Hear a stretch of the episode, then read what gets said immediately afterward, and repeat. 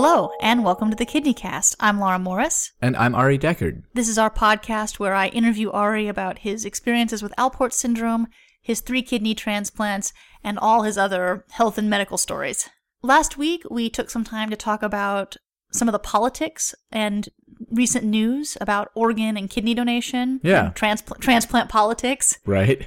For the past few episodes, we've been, instead of chronologically continuing to go through your story, since we pretty much caught up, we've been taking these isolated individual issues and looking at them one by one. Right. And one of the things we've had since the very beginning when we were planning on doing individual episodes, we thought we'll just intersperse these at different times, was we knew we had to talk about the the money, the financial Yeah. aspects of chronic illness and medical issues. Yeah. And we kept deciding, "Ah, I don't really want to talk about that this time. Can we talk about something else? Yeah, for real. Talking about the money stuff is so embarrassing and so difficult. Don't you just maybe have one more story about your testicles we could tell instead? That'd be so much easier. It would be so much easier, but alas, I think we have run the course on testicle stories. Um, yeah, this is a can we've really, really kicked down the road a lot. And you know, it's it's uncomfortable and a little bit embarrassing, and I feel like it shouldn't be either, either of those things, but it is. The things that you shouldn't talk about in polite conversation, right? Politics, money, religion, your sex life. Right. And having hit all the other things, I think now we finally have Finally, we get down to this one. Yeah. And since, like you said, we keep kicking this can down the road, it has acquired a new context and a different relevance than it maybe had when we first started recording the podcast. It really has. Because we started recording this podcast back last summer in mm-hmm. 2016. And between then and now, when we're recording this, there was an election. There sure was.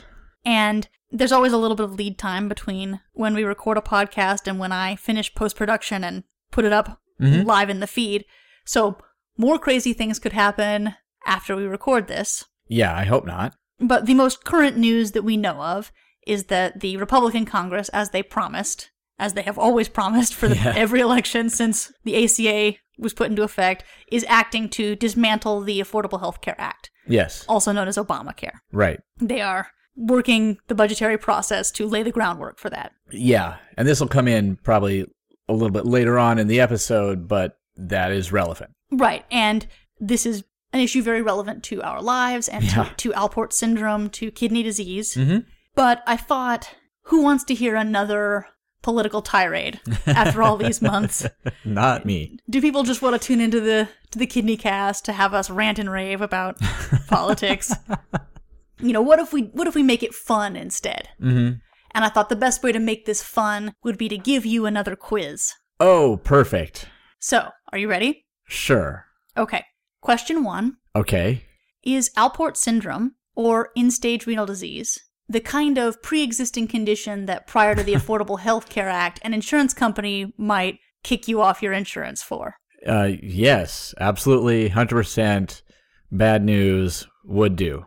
Correct. Yeah, it's very clearly pre-existing, uh, being genetic and all.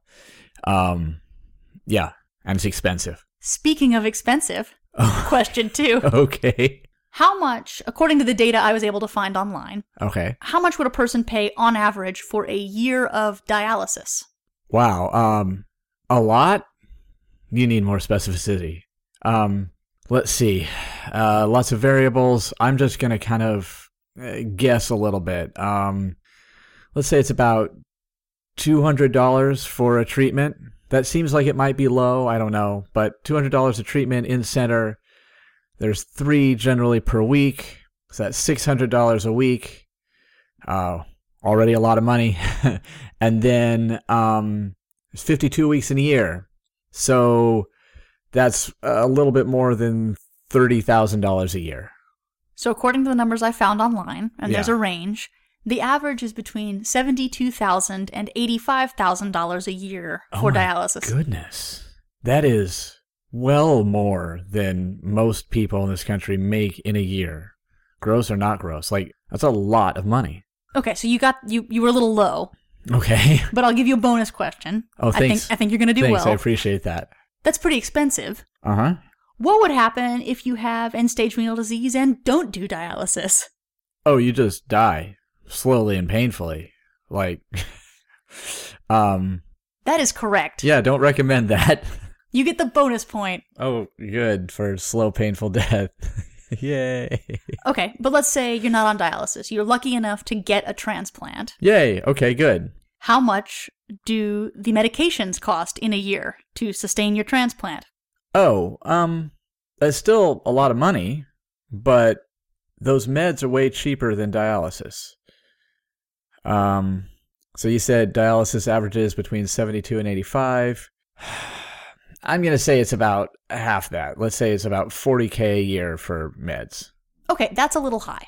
Oh, okay. And this is one where it's extremely variable. Sure. People have really different medications and different amounts. Yeah. But the numbers I was able to find say it's between $17,000 and $25,000 a year Wow. for the medications. Yes, okay, that's significantly cheaper, but that's still a great deal of money. That's approaching like I might be thinking about old statistics, but 17,000, like that's right around the poverty line, which means that like there's plenty of people on dialysis who make less or not well yeah, on dialysis or have a transplant who make less money in a year to pay for everything Than it their- would cost to keep them alive. right, than just their meds would cost. Speaking of people who are too poor to keep themselves alive, Okay, this just gets more and more fun. if you are very poor and have kidney disease Yeah. and need dialysis and transplants, Mm-hmm. you may be able to get Medicaid. Yay. We'll talk about that a little bit later. Right. How long will Medicaid continue to pay for your transplant drugs? Oh, this is one of those depressing things I found out at some point. It's um it should be for the life of the kidney, but I think it's 3 years. That is correct. Ugh. As a bonus, even if the kidney's doing really well, Oh yeah, doesn't matter. 3 years, that's good enough. And this is one that in- infuriates me, Yeah. and I'm going to drop the quiz. okay. It is heartbreaking to think about people who have a kidney transplant that is working, that's keeping them alive, that's probably enabling them to live a life and have a job and be a part of society, Right. that would lose their transplant because Medicaid said that's enough for you.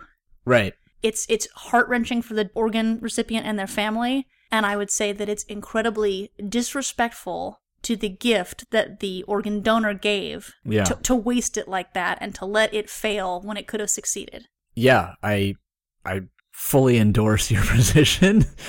Um I I believe that the main idea behind that I that that limit is that a lot of these laws are kind of based on the idea that somebody who gets a transplant or needs this just happens to be probably a man and probably between let's say 30 and 40 um, or 40 and 50 and has no other problems whatsoever. It's just they're going along, do, do, do, do, do. Oh no, I need a kidney transplant. Nothing else is wrong. Hey, yay, I got a kidney transplant. Now I can go back to work where my employer will give me insurance. And if that works, great. But the fact is that, you know, it's really rare for somebody who needs a transplant to have that be the only thing that's going on with them. It's also prior to um, the ACA, it was not always possible that your employer would give you insurance or affordable insurance through your employer. Or that the fact that you had a kidney transplant wouldn't just be the kind of pre-existing condition that would bar you from getting coverage. Right. There's a lot of sort of hand wavy assumptions behind this three year thing. And that's me sort of guessing that that's what's going on behind the, the three year limit. And it's me giving people a lot of credit, assuming that, well, it's three years to give you a chance to really get your health in order so you can go get a job or have a job again that would then provide you with insurance. I'm not certain that everybody who agreed to this three year limit was thinking about that. It could have just been like, well, it gets really expensive. Uh, so three years is good, right? And it's it seems really, really heartless when we start kind of laying things out like that. So I think we're going to dive into talking. We've we've stalled long enough. We'll talk Right. about money. I think that we're going to skip past one big chunk of your life or at least just look by it quickly as we rush on by. Okay. And that's your childhood Yeah. because I don't think that we're competent or you're competent to remember all the the financial details of how your disease impacted your family's finances when you were a kid. And Right. While we're both very uncomfortable discussing our own money stuff on a podcast, we did not talk to your family ahead of time about talking about theirs. Yeah, it, it's also the kind of thing where, you know, my parents weren't going to say to me as a six year old, boy, you sure are expensive. Um, or as a 15 year old, even. I, I think that my family was kind of lucky in that for most of my childhood, they were both government employees as teachers, which meant they had group health insurance, which covered their dependents. So I had double coverage. I think it's possible, but I don't know that they paid higher premiums because I was a sickie with all the 24 hour urines and stuff. But I, I don't know. That, of course, ignores the whole hearing aid thing, which happened when I was eight. Um, I lived with them for a lot longer after that, and hearing aids are super expensive, not paid for by insurance, and um, they actually bought a whole separate insurance policy to insure the hearing aids as like expensive devices that we owned, which was good because, as I believe I've talked about before, I was the kind of kid who sometimes thought, hey, what if I just jumped in the pool right now? And oh no, my hearing just went crackle, crackle, crackle, dead. Um, but that's, you know, that's an extra expense. You know, there's also sort of more minor expenses like, uh, extra gas and um, sometimes taking off work to um, get me to and from doctor's appointments or hospital stays or various things that I had. So it was more expensive, but it was not as much more as expensive as it really could have been. In a certain way, I think we were somewhat lucky financially. So we're really going to start getting into the details here, starting with when you and I moved in together in Seattle. Cool. So we moved into our crappy student apartment in Yes. the university district. The walls were basically made of particle board. Sure, yeah. Sounds right. So the first question I'm going to ask is you were in your late 20s. I was. How did you get health insurance Whew. since you were also unemployed? Uh, yeah, that was hard. I was both over 18 and over 25, which are important milestones in insurance coverage for dependents. You know, now, at least right now, uh, the uh, the ACA has a provision that dependents or children of parents with insurance can remain on their insurance until they're 25. Um, but I was over both of those ages. And so we had to get really, really extra special permission as part of a special category called um, adult child with a disability or something similar. Um, that was a really rough process. It was really hard to get accepted and approved.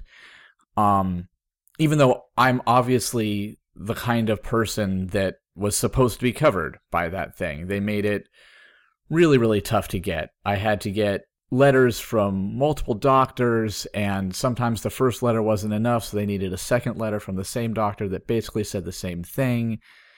There was a lot of runaround involved with that, and it was extremely stressful just getting certified the first time. And when we finally did, and they said, Great, you can be covered under both of your parents' insurances as an adult child with a disability, we were like, "Oh my goodness, thank thank goodness. We're we're so good now. We've got it. We're figured out. I'm covered until I get uh, another transplant or until you know maybe I'm married to somebody who has insurance and they can take over. Yeah, keep dreaming. Keep dreaming exactly. um, but then the next year after we had done all that stuff, we got a letter saying, "Hey, as of last month, insurance for Aaron Deckard has been discontinued because he is over 25." And we went, "Wait, what?" And so there were many panicked phone calls, and it was a huge, stressful situation for my mother, uh, who's the person in my family who handles the insurance stuff. And turned out that no, this was not a do it once and you're good kind of thing. This was a you need to recertify every year, except maybe you don't, except really you probably do, but we're only going to tell you after we cancel your insurance. Um, Right. I want to make this very clear. Yeah. They would just cancel and kick you off insurance without telling you. And maybe maybe you'd get a letter a month later. By the way, we did this. right. Which means there were a couple of times you and I would go to the pharmacy to get medications you needed. Mm-hmm. and be told, okay, that'll be $800. Right. And You're not insured. wait, wait, what? That um And, no. and we did not have $800. Right. And so then I would have to make a panicked phone call to my mom, or sometimes I would make the phone call to the insurance. And it basically always turned out to be exactly the same thing. Well, you're over 25. You can't be insured by your parents. And I would say, well, no, but I'm an adult child with a disability. And they're like, oh, well, you have to get recertified for that. And so it would mean another round of frantic doctor's visits and next day airing of letters and things like that in a hope that within, you know, six weeks, they would go, oh, okay, you can be back on. We'll retroactively pay for that. And retroactive payment is great if you can pay for it in the first place. And we couldn't. So sometimes my parents would drop a whole lot of cash. So I had the medication I needed for a month while we tried to fill in this hole because the insurance company had said, eh, maybe they won't try to recertify this year. Yeah, I think that we should underline this right now because there are going to be a lot of points in this story Mm-hmm. where your parents or my parents bail us out. Yeah. And I think we should say that right up front because we're going to talk a lot about different welfare programs, different um, insurance options for the disabled, and dealing with the bureaucracies there. Yes. And we're going to talk about the frustrations. Yeah. I want to make it really clear we were kind of playing this game with some cheat codes. Yeah. That for a lot of people, they did not, who have to deal with these systems all the time with the same life or death stakes that we had. Yes. you know, being able to call your nice middle class parents and say, please, please, please help us pay for medication Right. is not an option that's available to anyone. yeah. And we got a lot of help. Yes. And that's going to come up a lot during this story. and I just want it to be really clear. Like when we say things about these systems that are horrible and hurt people, Yeah. we are not the worst off in this system. Oh no, no. We had we had safety nets for our safety nets. You know, there are also a couple of times where a doctor would say, "Well, here's all the samples I can find. I hope that can hold you over until the insurance kicks back in." Um, you know, nobody on an individual level, especially, wants anybody to say lose a transplant or become very sick and need to be hospitalized or worse. But in a large bureaucracy level, that gets lost very, very quickly and very, very easily. And yeah, it, it was almost never a time where we had to say, call my parents or call your parents and say, hey, could you please? It was pretty much always, hey, so this is happening. And one or both of those groups of people would say, uh, we'll cover this this time. Don't worry. You know, we would, oh my goodness. Oh, thank you, thank you, thank you. Um, so yeah, that's a really, really important thing to acknowledge that we had that resource just really, really, really fortunately because lots and lots of people don't. So you were insured through your parents, is the short answer there. Yeah, right, exactly. But you were also on dialysis. You couldn't work. Right. And we had bills to pay, rent, groceries. Mm-hmm. How were you generating an income? Um, well, mostly I was not. I could not work. So, right before we moved to Seattle, I had applied for welfare um, at, the, at the advice of, I think, a social worker. And the first program that I tried to apply for is called SSDI, which is disability. It's Social Security Disability Income or Disability Insurance. It doesn't matter. But it's for people with disabilities. And it's the kind of thing you get if you get disabled on the job or something else. It's a not a lot of money, but it's the higher paying option uh, for welfare. And uh, I was denied immediately because of two things. First factor was that I had not worked enough, which is to say almost at all, within the system as a taxpayer paying into the Social Security Administration. The assumption that Social Security makes as a program Yeah. is you pay into it all your life as a worker, and then when you are older or sick, it's time for society to take care of you. Mm-hmm. You paid in, and now we're going to pay in to help you. Right. There's a, a time period, and I, I remember it being not quite a year, but it doesn't really matter. You earn a certain number of credits for the amount of time you work and pay into the system. And for different levels of support, you need to have earned a certain number of credits. And the, the barrier for entry for SSDI is actually not that high, but it was still higher than I had earned. I needed to have worked for three, four, five years, and I definitely had not been able to do that because I had been in high school and then I had a transplant when I was 19. So I was not eligible for SSDI because of no work credits. But the other way to get SSDI is if your disability has occurred before you turn 18. So, for instance, um, various people with, say, developmental delays, people with um, Down syndrome or other serious issues like that, are classified as disabled and they're disabled basically from birth or you know some other incident had happened when they were six or something then they can get ssdi and uh, before they're 18 that will help their family and their parents and guardians support them. And then after that that will help pay for various programs and other things that they will need. I had had alport syndrome my entire life. It's genetic. And i made that point to several people on the phone and they said oh okay. But when was your transplant and I said, well, you know, it's July 9th, 1996. And how old were you then? Well, I was 19. Oh, see, that's after you're 18, and that's the qualifying event. The other type of qualifying event they could have considered was when I first had dialysis, which was either right after the transplant failed or right before, which was still after I had turned 18. And so it didn't matter. And it was this strange thing where, like, well, I was disabled or on my way to being disabled before I turned 18, but I was trying to be like this normal person. But then right after that, I had this qualifying event, but there was no time when I could have worked and paid into the system. It was this terrible catch 22. And I went around and around on the phone with, like I said, several people. And at least one of them said, yeah, oh, that's, um, you're right. That's really bad. But you were over 18 when it happened. It doesn't matter for the system.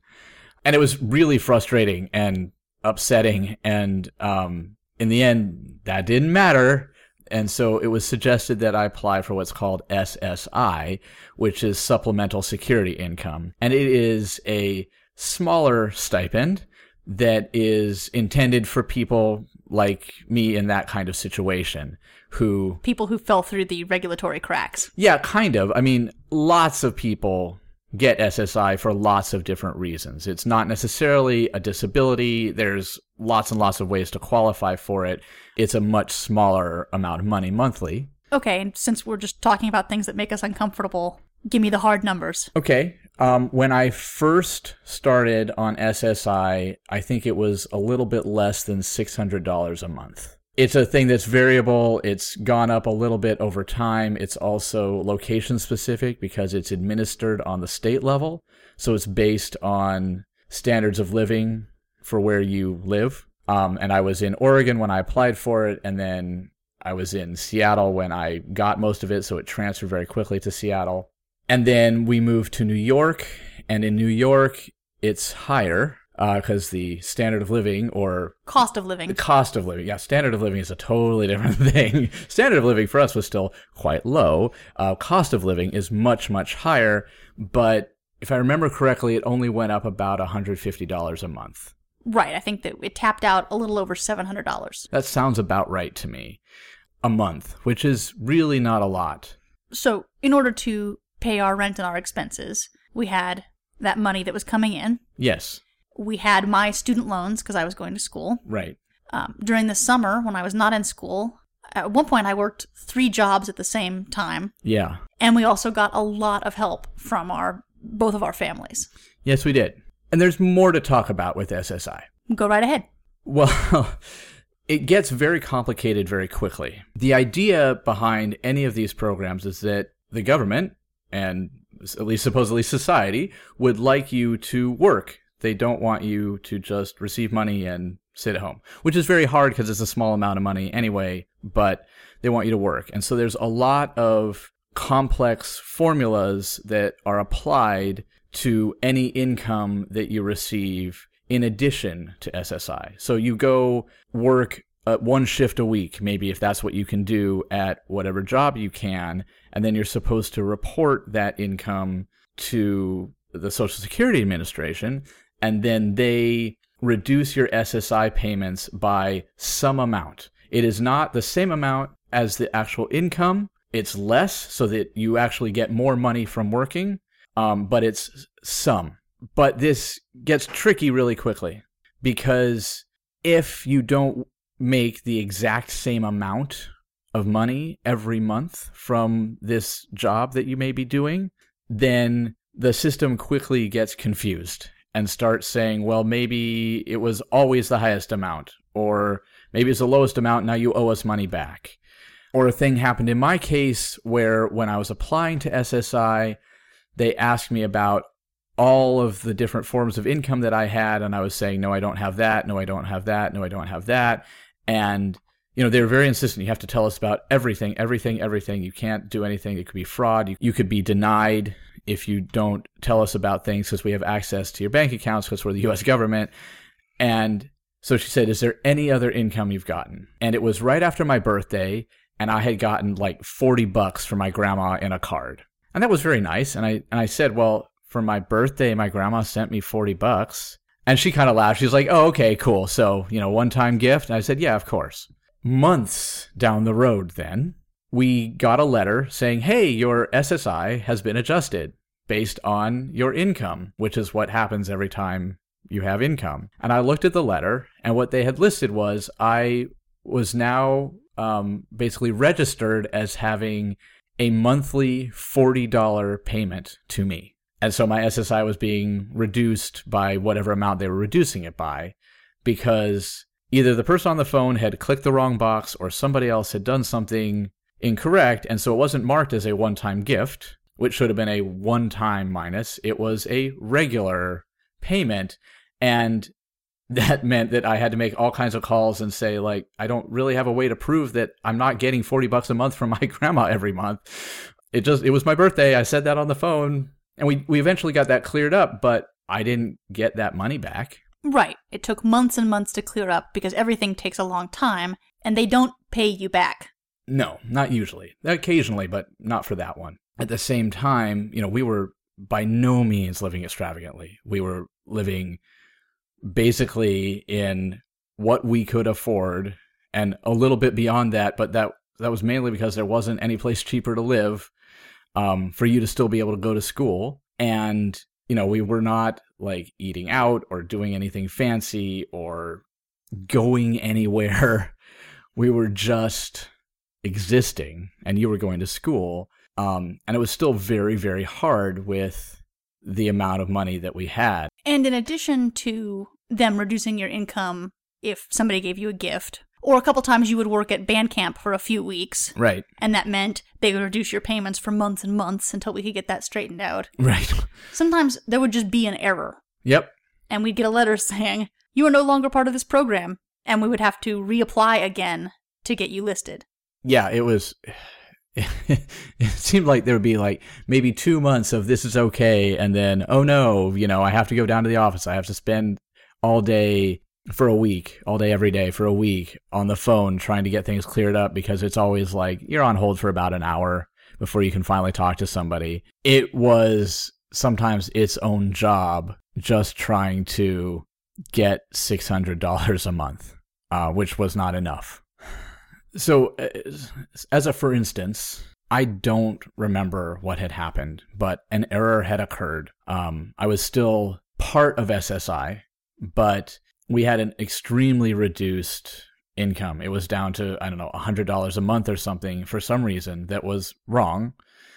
And the wheels of government move very slowly. I had finally, after several days of phone calls, I think, been told that the best way to handle this was for them to make an appointment for me to go downtown to the Social Security office and talk to somebody there. And they were able to kind of weirdly get me a very quick appointment, which is very unusual in my experience since then. But so we went down like that same week. And we were pretty desperate at that point because we were trying to make rent. We had eaten through any kind of buffer we had. We had gotten yeah. gotten help from people. Yeah. But trying to patch things together for two people living in an apartment with two people's worth of expenses with just me, a student, mm-hmm. covering everything was getting to be impossible. Yeah, and we were looking down at, you know, two, three more weeks before any more money could come in, really. So we met with somebody and explained the situation. And after a long time of talking and investigating, he was able to figure out what the error was and I believe correct it that day. But we also knew we weren't going to get another check for that was with a correction for like three weeks, I, I think. And we were sitting there just kind of going, what is happening here? I, I remember us both feeling kind of gobsmacked, like, well, we got this figured out, but it's still going to be three weeks. Like, how are we even going to do that? I don't know. And we were thinking, like, I guess we'll we'll call our parents again. Ugh. And you finally said, like, what are we supposed to do? And he looked kind of embarrassed. Well, I also remember we were sitting in the SSI office or the Social Security office. Yeah. And it was packed to the gills with people waiting all day yeah, for their appointments. Day. And so I, I think we ended up saying, you know, no, we don't need your pamphlet about the shelter. Right. Which he had. Yeah. Uh, but I, I looked at all the other people and I said, so, you know, we're going to go call our parents and ask for more money. But what is supposed to happen to people in this position? Yeah. Yeah. I think he had even said, like, are you going to be okay? Once we had sort of pointed out, like, this is really severely messed up. We need every cent of this just to not get evicted and to eat the extremely cheap ramen that we buy. And he was like, "Oh, you're you gonna be okay?" And like you said, he had this, you know, shelter brochure and stuff. And you said, "Well, we're gonna call our parents probably," but you know, what is somebody supposed to do? And he paused for a really long time, and he said something like, "You know, I don't, I don't know," and it was. I felt really felt for him in that moment because you know it's not his responsibility. He has a limited set of options and rules that he has to follow, and at the same time, you know, and I don't know why he got into being a person who works for Social Security, but regardless of all of that, he's there on the front lines of poverty. Like he sees people every day who are on the edge. Worse off than us, yeah. Way worse off than us sometimes. And yeah, and they're they're on the edge and whatever led them to being on this program, which is like I said, many many paths there and you know, I'm just one of most examples where it's not like my fault or I did something really bad and I deserve to be poor or something truly atrocious and gross like I know some people feel. It's just like things happen and then here you are and you need help and this is what we have for help and it's basically not enough. Or if it's enough, it's so barely enough that if anything else goes wrong, like they make an error and start giving you a hundred bucks instead of six hundred, you are so so screwed. Right, and, and most people end up in that position from being sick yeah. and poor. Right. Which are like two things I don't recommend. And so, yeah, like I'm saying, like whatever led him there, and I don't know, and I'm not trying to make judgments or question that he's on the front lines and seeing that every day. And he's a, a person, a human with compassion, and he has basically nothing he can do except say, well, if you get kicked out, here's like Tenants' Rights Association and a shelter brochure. Like, those are great things. I'm glad they exist, but oh my goodness, that's not awesome. And, you know, I also want to say, like, that's not his fault, and it's not like it's not even really the fault of the the Social Security Administration. It's just it's it's a huge huge, complex program. Mistakes are going to happen. But I will say most of these mistakes mm-hmm. come from the same source. Yes. Which is suspicion of poor people and this priority on making sure no person gets one cent more than they deserve. Yeah. You know, this attitude that there's all these people out there trying to game the system. Oh, my goodness. Or get more than they're entitled to mm-hmm. is what leads to them constantly trying to kick people off. Yeah. That they will always err in favor of booting you off the system and letting you c- crawl back later and try to patch your life back together and reapply and go through all that again. Yeah. Than to risk, ooh, maybe we gave him a couple dollars more. All of the ways in which we dealt with headaches are all come from the same source.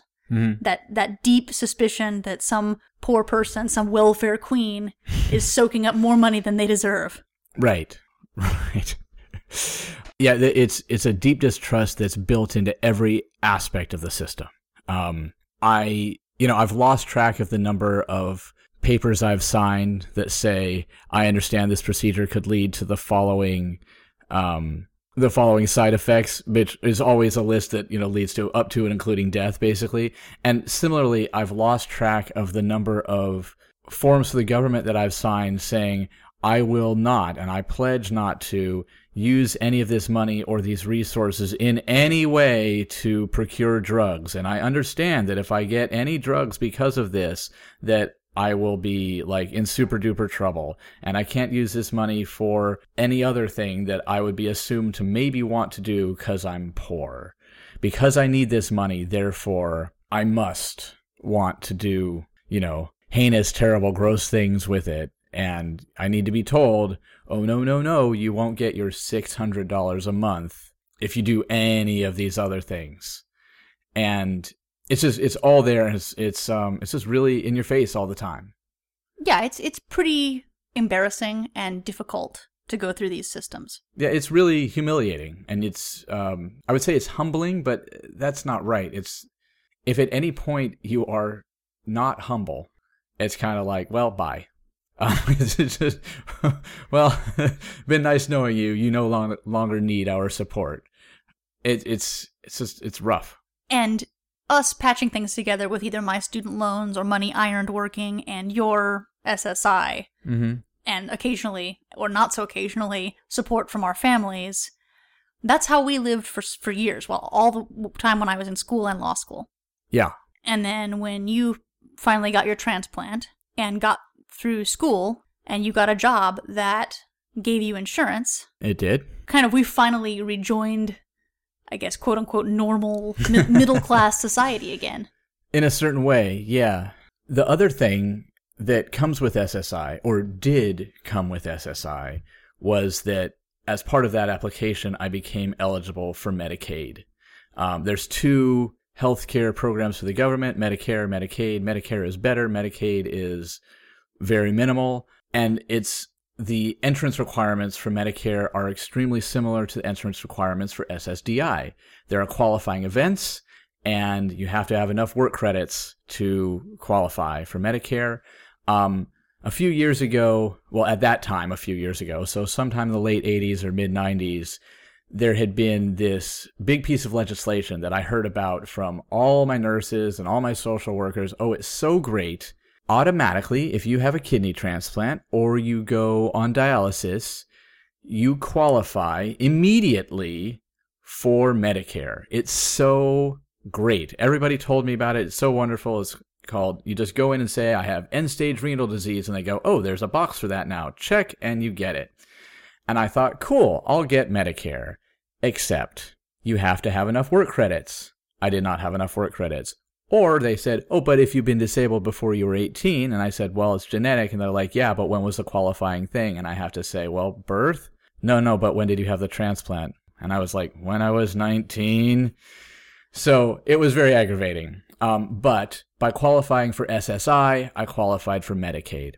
And Medicaid meant that I had baseline insurance. And it did cover what I needed it to cover. It covered my medications for dialysis. It covered dialysis. Other certain, maybe fancier things it might not have covered. Did it cover um, doing home hemo? It did, which was nice. Um, we were a little worried, but it did cover that, which was really, really great, obviously. So I had those two things, and that was, I mean, an actual lifesaver, obviously. And then I, I want to add one one final thing, which was very interesting. When we moved to New York, I told Social Security, "Hey, I'm moving to New York," you know, and they said, "Okay, cool." And so then the Washington Social Security Administration sent a bunch of stuff to the New York Social Security Administration. And then I started getting letters from the New York Social Security Administration who said, okay, we've evaluated you and congratulations, you qualified for SSI. And I was like, wait, I could have not, but I you know, it was it was this moment of like retroactive panic. Like, well, I'm really glad, but I didn't know that was in question. And they said, and as part of that, you also get Medicaid, and because you qualify for SSI under this certain category, meaning you have no other income, here are food stamps. Now they're not called food stamps anymore, even though everybody does. I think it was called SNAP at the time, or they call it EBT. EBT is what it was called then, and then it was called SNAP later, and now it's called something even different. I think now, but So I had a little card because it's not stamps. I had a little card that was food stamps. And those three things kept us going. Medicaid paid for my medications and it paid for my medical treatment. It paid for me to have my fistula revised a couple of times, which was a small medical procedure that was very necessary for me to continue on dialysis. It paid for the medical stuff I needed to happen. And I was really, really fortunate that I didn't have anything extra. I just, during the time that I had Medicaid before transplant, had dialysis and dialysis related things, which were covered. And we were able to kind of barely make rent and barely pay for groceries using the slightly increased SSI that we got when we moved here, and then groceries especially using our EBT. Right, and what we got was 200 bucks a month for groceries, and that's only food groceries. You can't use it for paper towels or Right. toilet paper or other Or, things. or cooked food. Right. which was a weird adjustment anyway moving to New York because your standard place where you might buy groceries probably also has a deli of some kind. Um, so you can't have anything prepared. You also can't buy alcohol with SSI, I don't think. No, you can't. And that's the place where they start saying, like, if you trade EBT for the drugs, boy, are you in trouble because the drugs are so bad, kids. And it, it really made me wonder if this was a solution in search of a problem. Like, I, I don't know if people do that or did that, but um, they were so adamant about it. There were so many things I had to sign. It said on the card that using this in exchange for, you know, the bad things were just, it was so illegal, you guys. And so, you know, of course I didn't, but I wasn't going to anyway. We depended on all of this to get through, and still, sometimes it wasn't enough. Still, sometimes we just had to rely on the fact that we had family members who could help, Yeah. and not everybody does. No, no, not at all.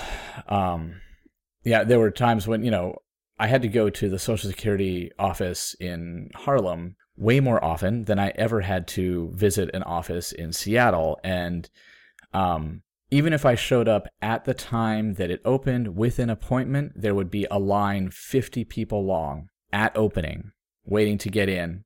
Um, there were people who would basically sit there all day just trying to see somebody. You know, it's a vital program it's for every single person who has it. It's not just whee, a little bit of extra spending cash. It's just not that at all. And there was definitely one summer, for instance, when we would not have eaten if it had not been for our EBT card.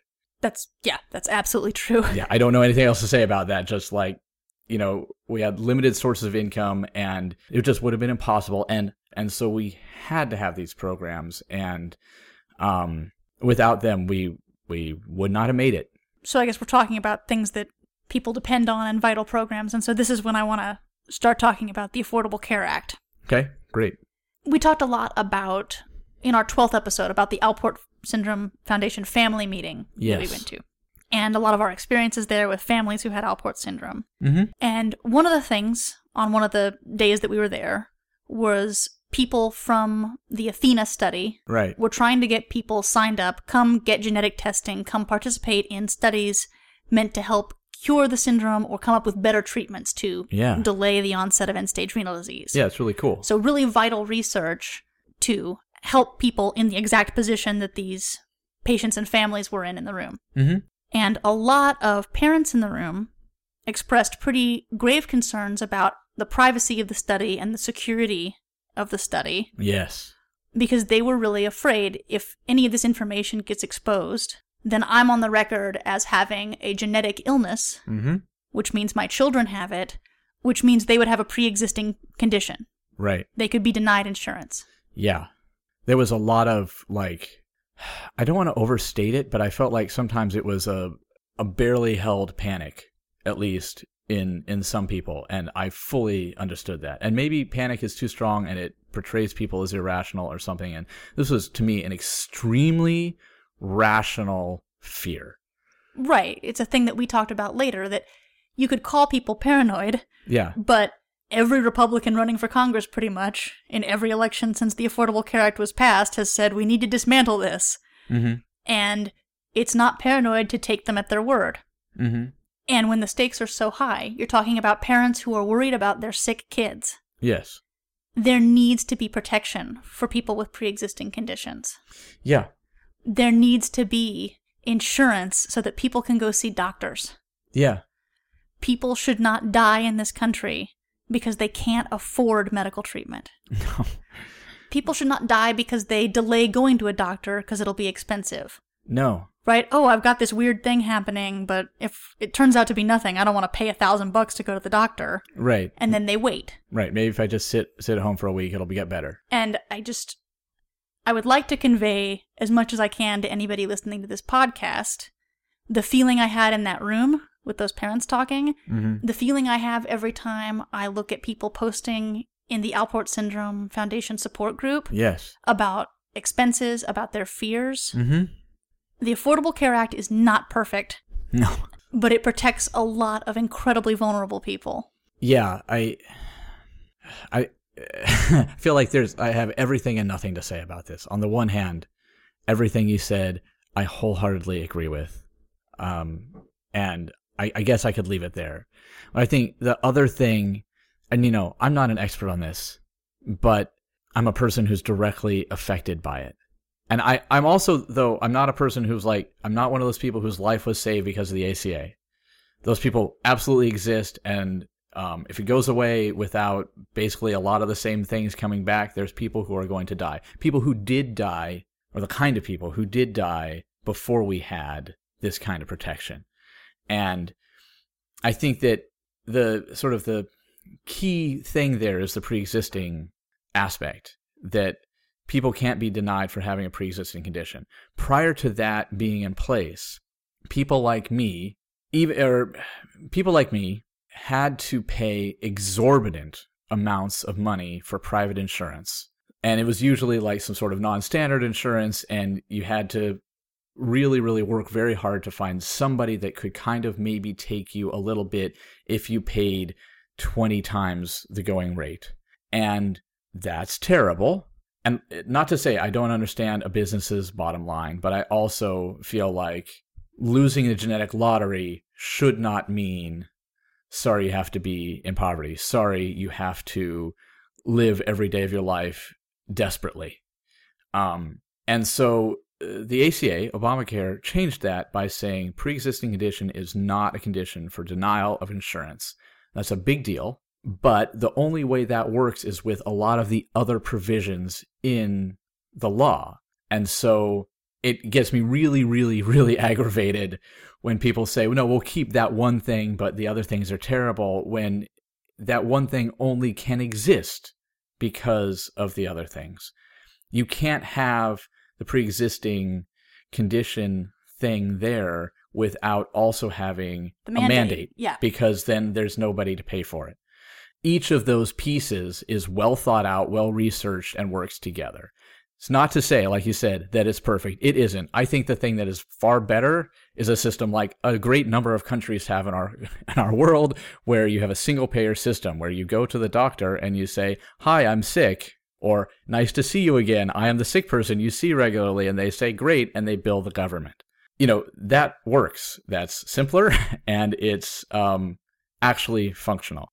But right. The ACA is not the best system. It's just less barbaric than what came before. Right. It, it's it's uh, not just less barbaric. I would argue in many ways far far better than what we had before. But it's not you know hey a single payer system works. And and the thing that I think also worries me is that it's easy for me to think well listen I work for the government as a teacher. I have this group insurance that's negotiated by a union. All that stuff is usually pretty protected, but it doesn't have to be. I have a pre existing condition they could easily say, okay, but here's the plan for everybody without pre existing conditions, and here's the plan for people with. This one costs this much money, and this one costs this much money.